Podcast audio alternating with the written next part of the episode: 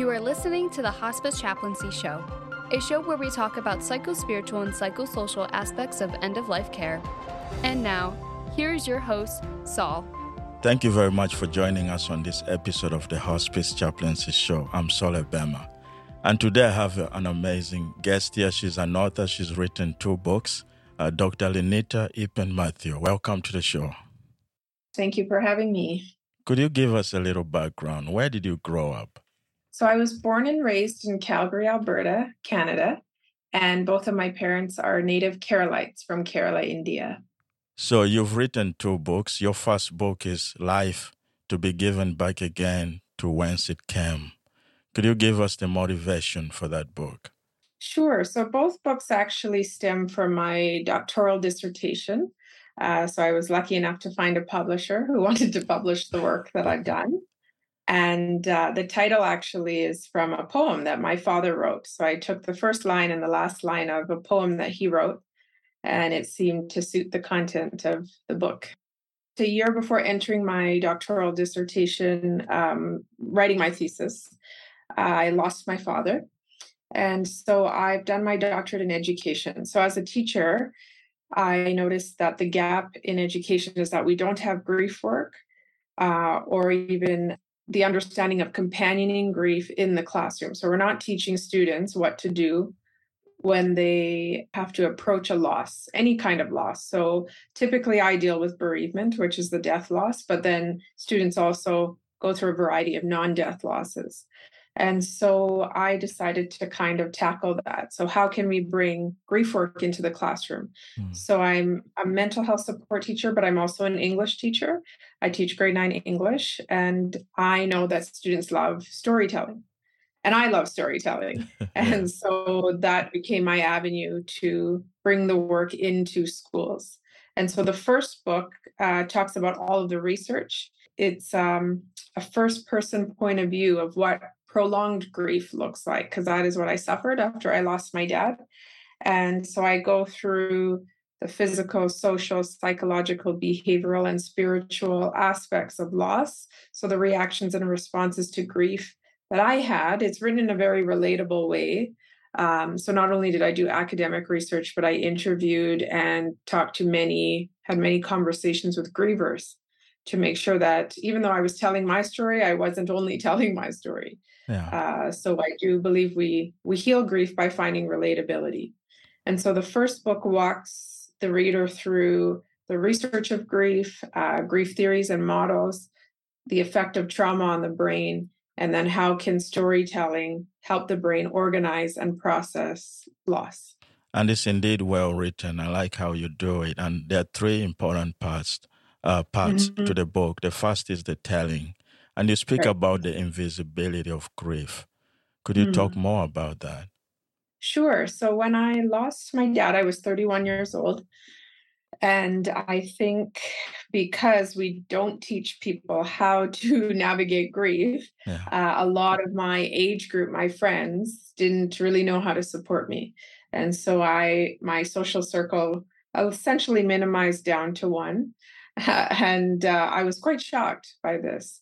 And so I wrote what is called an autoethnography. So I'm evoking emotion in the reader while observing the cultural interactions that occur for a phenomenon. So because I was born and raised in Canada, mm. but my parents are from India, I could examine grief from a Western and Eastern lens.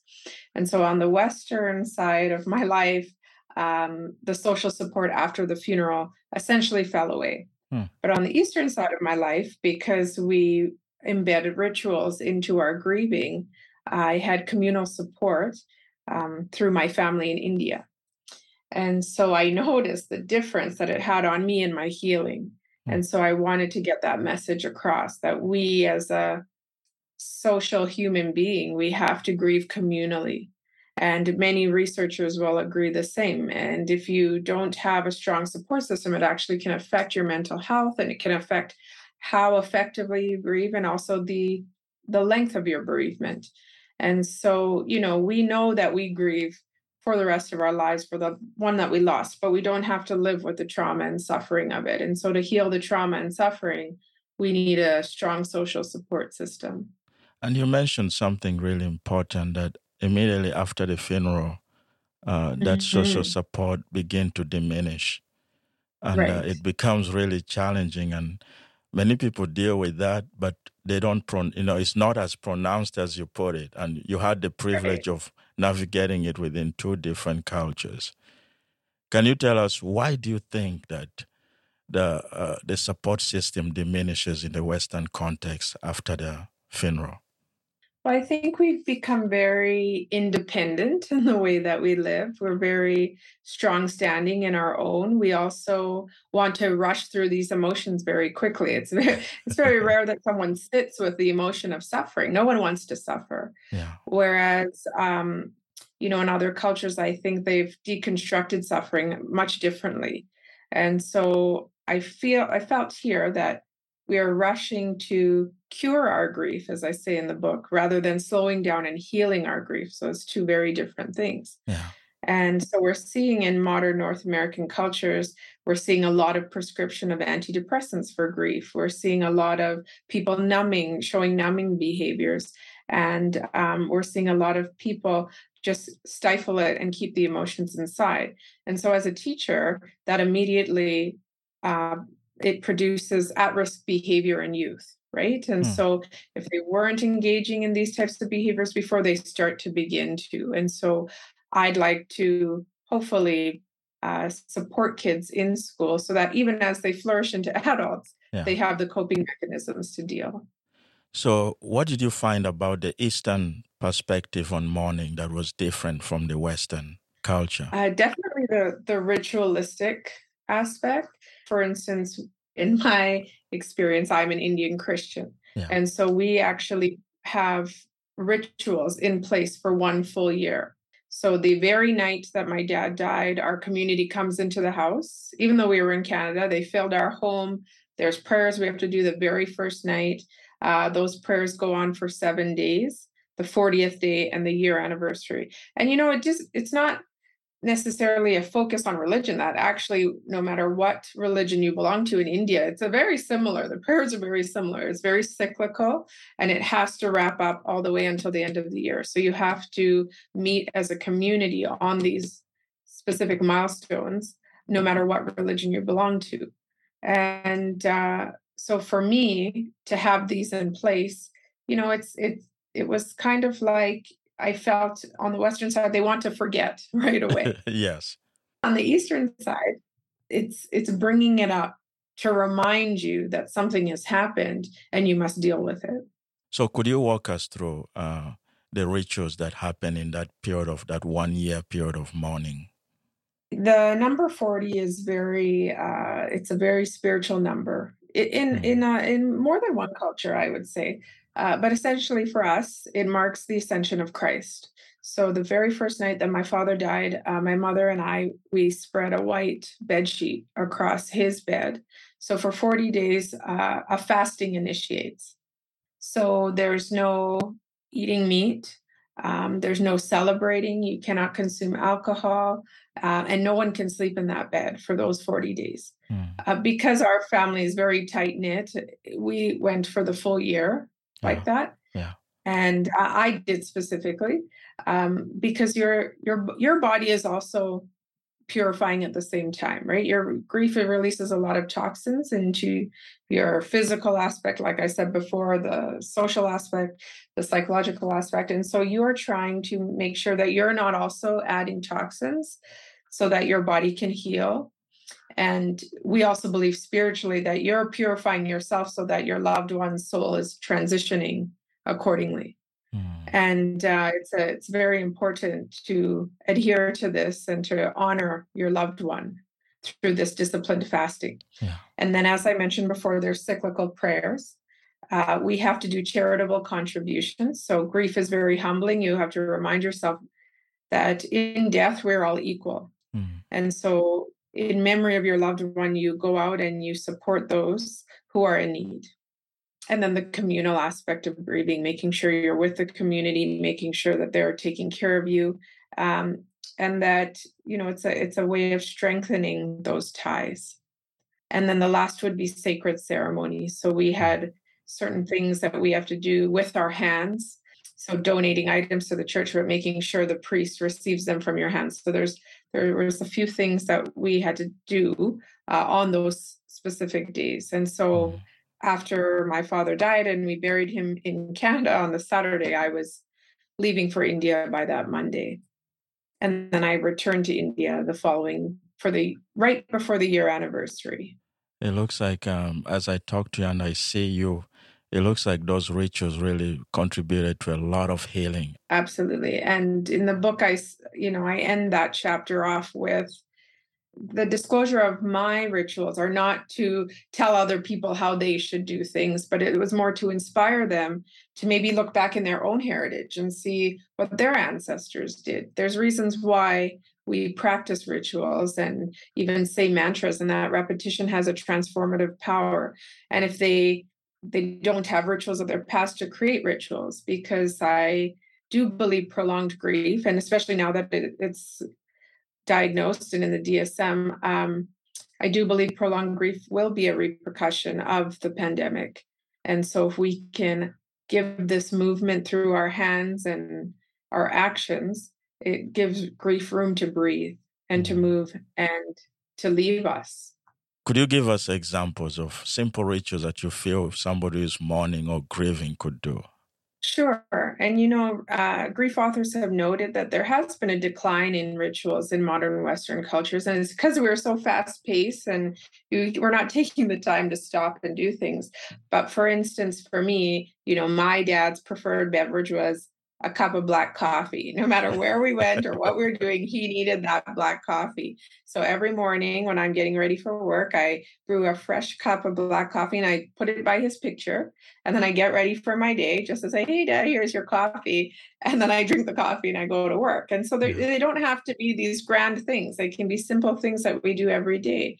Yeah. Uh, in Indian culture, we always have um, our deceased loved one's picture up. We light a candle by the picture. We keep fresh flowers weekly by the picture. So just small things that remind you that this person lived, uh, that they were important, and that they live on through through what you're doing.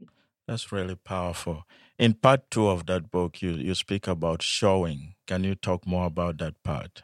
So showing is actually introducing the second book. So uh, within my thesis, I was the researcher and the participant, and so I tested my storytelling theory on myself and I wrote 41 stories before, during, and after my father's death to show the cultural interactions that I endured because, I, again, I was doing an autoethnography. And autoethnography actually uh, originates from anthropology. So you're trying to understand how culturally and um, socially society is interacting with grief. And uh, as I said, my interactions um, were quite tragic, actually, I would say, because I couldn't find the support I needed properly until eventually I found a grief support group, um, you know, people like you that are willing to support and help. Um, so the showing aspect is me show. So in the first book, it is how I've organized the stories. And in the second book, I am through storytelling showing and evoking emotion in the reader. And in very detailed description um, not just telling as was the first part but actually showing what happened. And um, so that leads into the analysis of the stories which is the third part. Well, that we'll take a little break and we'll be right back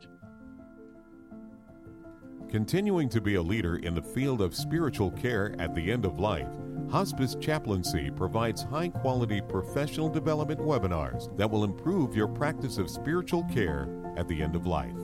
Check out our latest webinars at www.hospicechaplaincy.com. I'm Solly Bem, and we continue our conversation with Dr. Mathew. Uh, you speak about, uh, in your second book, uh, the title is The Revelations of Eapen. Could you talk more mm-hmm. about that? Yes, absolutely.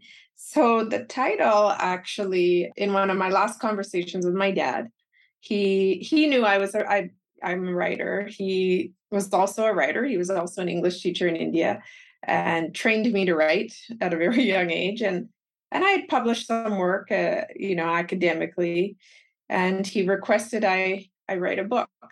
And the revelation, so my father's name is Eapen, and uh, the title he left me with was The Revelations of Eapen. And I, I'm not sure where it came from. Uh, I think it was uh, spiritually received.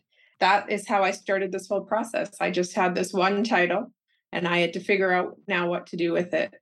And so, in the end, it all makes clear sense. But essentially, the 41 stories are referred to as revelations. So, there's 41 revelations um, that were given through me throughout my bereavement. So, the 41 revelations are split into different parts um, in the beginning, in the middle, and in the end, and then a year of first. So, I'm moving through his death. Uh, I go into detail about his illness and the experiences we had in the hospital, the experiences, you know, there's positives as well, like our community gathered right away, as I said. Um, and then as I move into a year of first, um, when the shock starts to subside, and I realize that, yes, he did in fact die, uh, and the suffering I endured because of that. When I entered the doctorate program, I, I really tried to remove myself from the work. Actually, I yeah. I was uh, very conscious not to include myself because of how emotional it was. But but luckily, my doctoral supervisor, his name is Dr. Ian Winchester, uh, who's a wonderful man, uh, pushed me to include myself. He kept asking me, "Well, where's your story? Where's your story?" And so he almost forced me to stand up in front of my colleagues and and talk about my dad, which was very emotional, yeah. but also very powerful. And so, with his conversations, we decided that I would be the participant of the study. And so, when I started writing the stories, I only had 14. Mm-hmm. Ah, that's what I was going to say because my my dad passed away on the 14th. So all the numbers, even the 41 stories, so he died at 141. So everything revolved around him, which research shows that there's a theme to the stories. Uh, it actually produces more healing. And so when someone's reading through the book, it's very rele- it's very relevant and um, visible that the theme always comes back to my dad. Mm. And so I started out with 14 stories, and they were probably the experiences I knew that I was experiencing PTSD from. So, for instance, watching him take his last breath. And so I wrote through those first. And they were just very short pieces. And then when my supervisor asked me, Well, how many stories do you think you can write? Uh, or do you imagine writing? And so that's when I gravitated toward that 41. And I said, I'm, I think I can make 41 stories out of this. And so the second version was writing those 41 out. And, um, you know, the pandemic hit and I had a lot of time alone. Um, and as, as we see on the news, it was a very creative time for many people. And so I sat and I wrote all 41 stories out in, in just over a month, I think it took me. And then I started to look at the stories through the lens of therapeutic writing and making sure that I had included the advice from past researchers and uh, rewrote the stories again. And then something, it was more whole, but something was still missing. And so I started to read more about autoethnography, I delved back in and I said, well, there's something that that's just not quite right. And then I realized, you know, when it comes to storytelling, I was just telling the story of his death. And that doesn't really show why my grief was so profound. And so I realized that I needed to tell the story of our whole life together. So I rewrote all 41 stories again, but this time I included short memories of me and my dad throughout our whole time of 31 years. And then by that time, the stories were officially a book and they were officially whole and complete. And then after the 41 stories were written, I went into the analysis.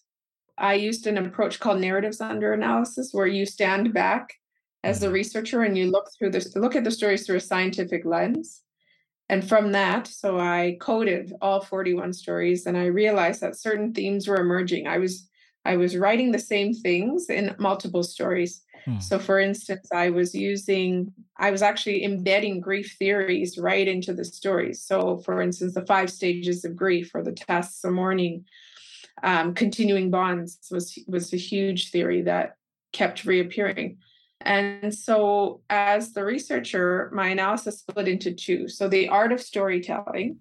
Um, so, the structure of the stories, like I mentioned, the theme, the drafting of the stories. I mentioned I did four drafts, revising the, and editing the story. So, as an English teacher, I had to make sure everything was correct. Uh, but that actually helped me. Not only did it spark my memory to write more, because I was traumatized, I lost a lot of um, knowledge of what actually happened. But then the more I started to write and revise, the more came back to me. And that was very important towards the healing and the language that I used. So within the stories, you'll see that I used my parents' language. I've written it in English uh, because the dialogue should be authentic.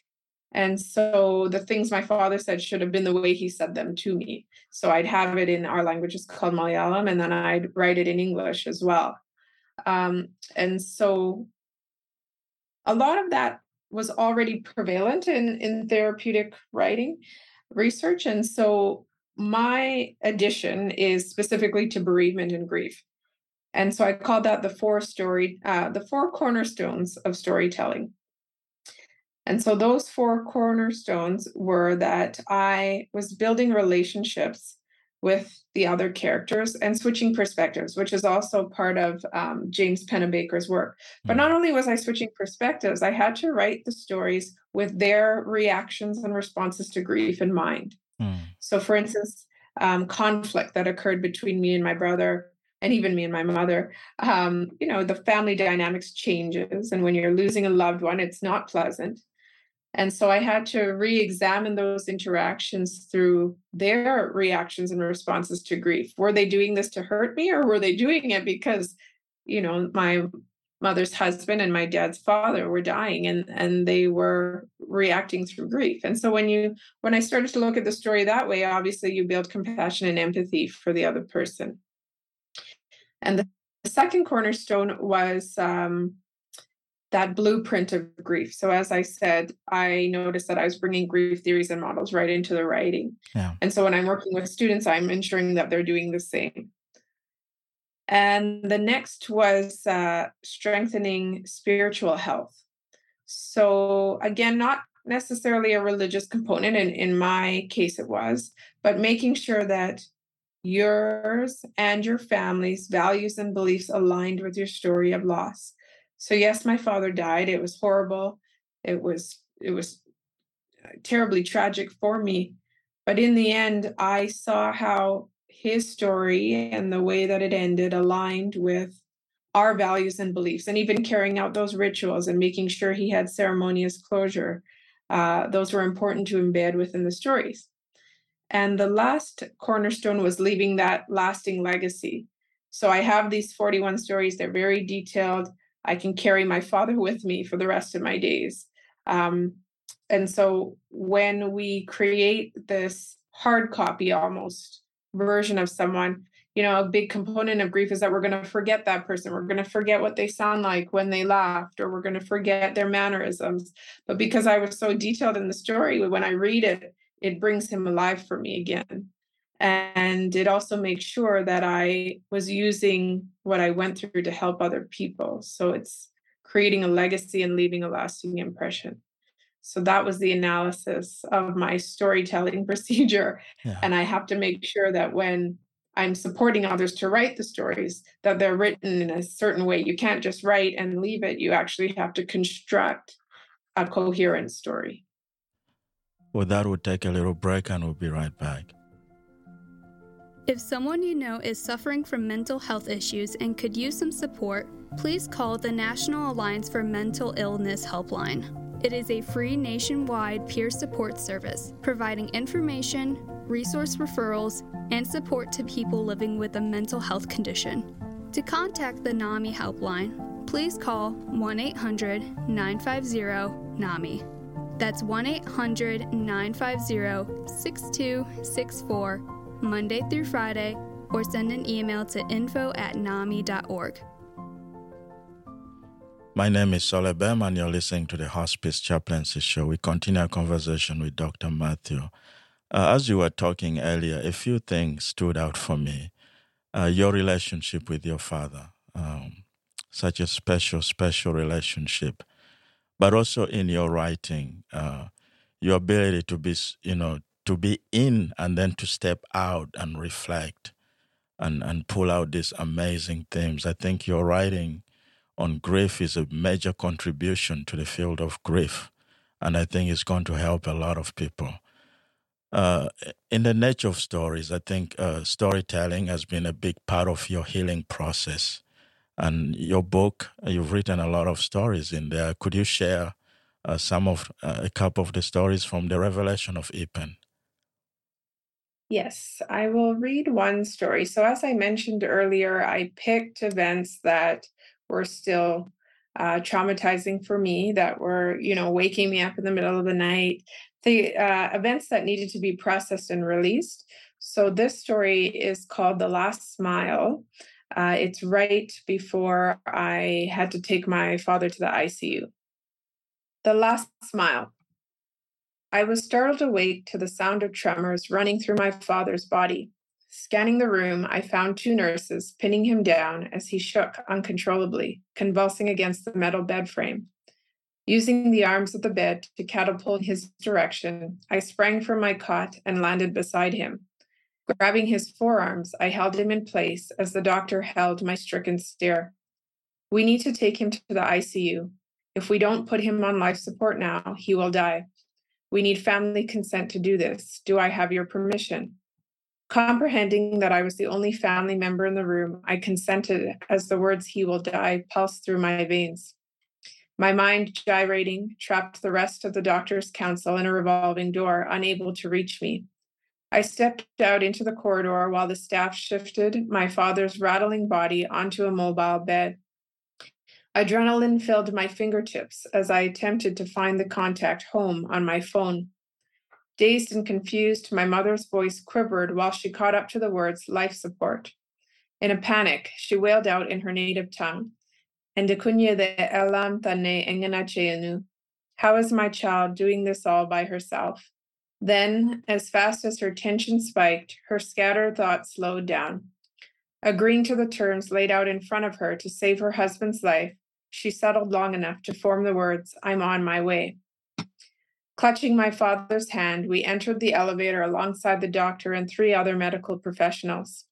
I resisted the urge to spiral into an anxious fit, but the large metal doors closed tight, adding to my suffocation. Silence engulfed the small space around us. All that could be heard were the sobs of tears helplessly spilling from my eyes. I tried to compose myself, but I could feel the sadness rising in the people standing next to me. As we entered the long stretch of the hallway leading to the ICU, I begged them to wait, pleading, My family is not here yet. The doctor reiterated, The longer we wait, the worse it will be for him. My heart split, the larger portion pulled in my father's direction. Just as they started rolling him away from me, my mother appeared. Suddenly, in front of me was nothing short of a scene from an Indian movie, a plot twist that seemed far too stretched to resemble anything even close to reality. But here it was. My mother, with her arm overextended, ran toward my father, screaming, Mocha, her lifelong term of endearment for him. As if on cue, synchronously, his convulsions stopped. Sitting up straight, following the sound of her voice, he zoned in on her. Tightening his fists, he fought to sit still and looked longingly at her. Then joy, embodied in a smile, joined us. A smile curving so far upward that his lips lit his eyes aglow. A smile so vibrant that I'd never seen a man look at a woman like that before. A smile that told a story. I was waiting for you. I needed to see you. I needed to hear your voice one last time before I go. And so their perfect ending was also written. He never said a word to her, but no words were needed after praise like that. As always, my father's heart spoke volumes. It was the purest form of love I had ever seen. In my early 20s, my mother and I clashed, whether it was over the money I spent, the clothes I wore, or the time I wasted loitering around with my friends. Our opinions always differed. Often her position on things led me to create full blown arguments, and whenever my irritation grew, I always sought refuge in my father. Dad, I'm having a hard time wrapping my head around what mom said to me. I'm going to say something to her about it. After a long waited pause, my father replied, Linita, your mother has worked tirelessly for all of us. She has taken on two jobs, worked double shifts, and picked up overtime whenever she can. She works so much that she doesn't get proper rest, which sometimes makes her say things she doesn't mean. But we are all indebted to her. If something were to happen to her, what will we do? Keep that in mind the next time you want to complain about insignificant things. Ignore her frustrations and stay silent. Make sure your words don't affect her health. This is the least you can do to repay her endless sacrifices. My father opened a window into the love he carried for my mother, and that breath of air permanently changed my actions and never left my system. Mm. Wow. Yeah. So you see, uh, I talked about the situation. I tried to find, you know, we we say find a silver lining quite a bit, but mm-hmm. you really have to find the benefit in that day and the fact that him and my mom had that moment and bringing that forward and reminding myself of the beauty that did happen alongside the tragedy was very important and to also be honest with my own actions and and I talked about that short memory at the end was you know me and my mom clashing and then my dad reminding me you know how to behave um so each memory actually aligns with the story that I've written. That is powerful, powerful. Mm-hmm. And uh, if you're listening, I really encourage you to, get Linita's book, The Revelations of Eapen. I think uh, stories like that are really powerful. Talk to us about the importance of storytelling through sadness. I think many people feel like I, I can only tell these stories when I'm happy. Mm-hmm, and um, mm-hmm. and sometimes we miss the mark but storytelling right. through your sadness is, is a powerful component. Right. And so that's the title that I use when working with students, just because grief is so complex. And and I feel that when I talk with children, sadness is what comes up mostly. Mm. And I'm planning on when I create a, a kind of a book for not a book, but a workbook for adults. I, I was navigating through storytelling through your sorrow. So it's a little bit more complex. Um, but for children, to allow them to have space, hold space for their sadness and allow their sadness to breathe. And so, because that is a prominent emotion that comes through for them as children, um, finding a way, as I said, children are uh, already magnetized towards storytelling. So, finding a way for them to tell the story of why they're sad and to find that benefit and switch perspective and to explore the loss that they're feeling so that they too can feel that relief but it is hard to you know to especially through sorrow you know? mm-hmm. Mm-hmm. yeah how can someone who is going through this deep sorrow uh, mm-hmm. of, of you know the loss of a loved one how could they push through to be able to tell those stories in that space right. while they're sitting in that deep sorrow?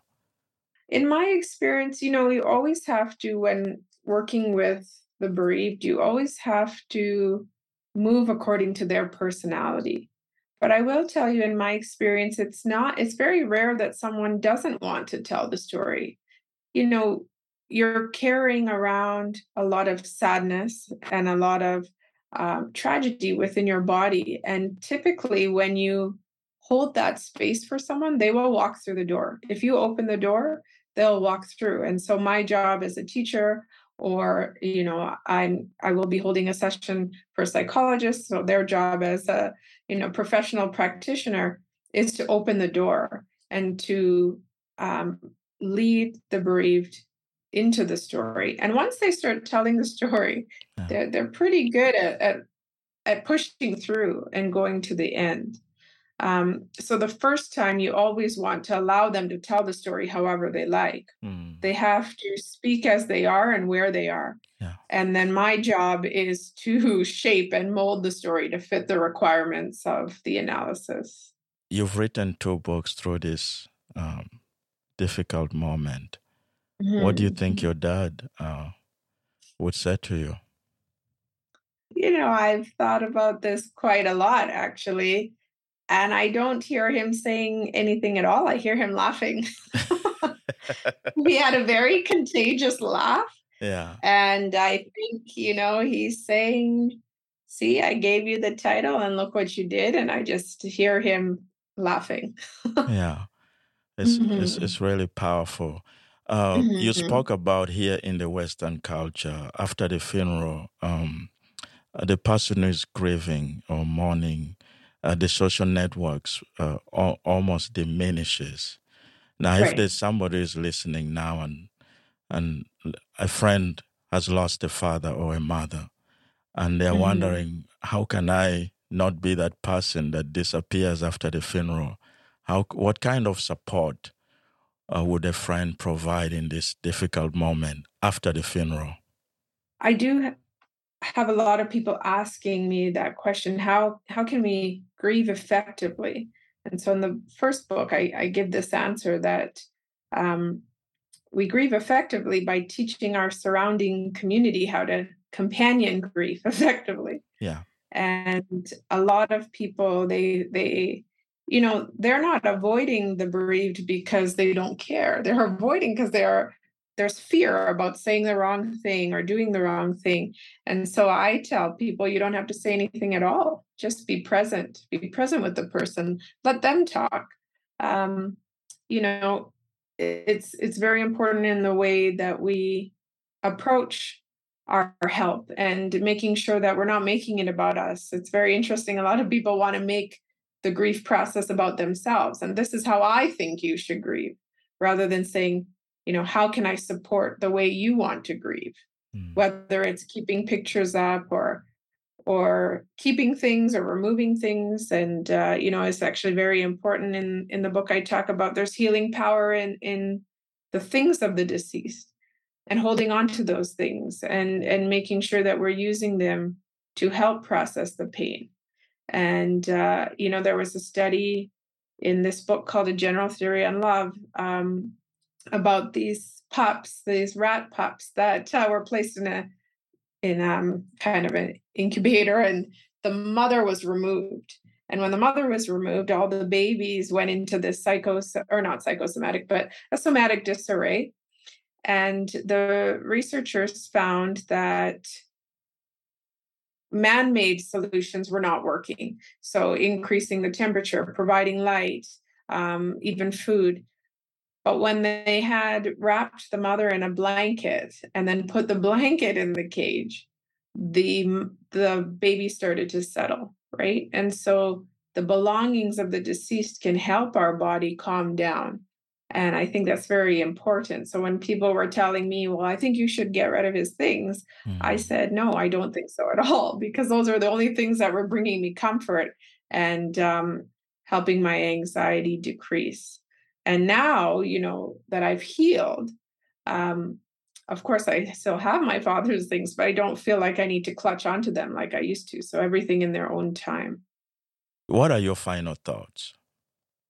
I hope together as a community especially in modern north american culture we can make grief visible again. We can grieve communally as social beings as we are supposed to and we can bring grief work and grief education into the classroom. If we can start with children at a young age as they move through life not only will it be easier for them uh, but they will effectively companion grief for their friends or family members when the time comes. How can our listeners get a hold of you and a hold of your book uh, so the books, if you Google my name, Linita Eapen Mathew, they come up right away. They're on my publisher's website, Dio Press. So www.diopress.com uh, slash life. And that actually will take you, will link to both books. And then they're also on Amazon, but you have to use my name again because the title is incorrect on one and they're fixing it. But if you use my name, the the both will come up, the paperback and the hardback.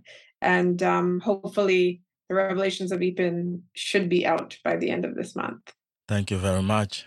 Thank you. Thank you for having me. That was our guest, Dr. Mathew. She's written two incredible books. Please, if you have a chance, get a copy. And thank you very much for listening. This show was brought to you by Hospice Chaplaincy, promoting excellence in spiritual care at the end of life. This episode was recorded at Audio Hive Podcasting in Joliet, Illinois. You can find our podcast everywhere podcasts are available. If you enjoy listening to the show, please don't forget to give us your feedback by writing a review on iTunes. For more information, please visit www.hospicechaplaincy.com.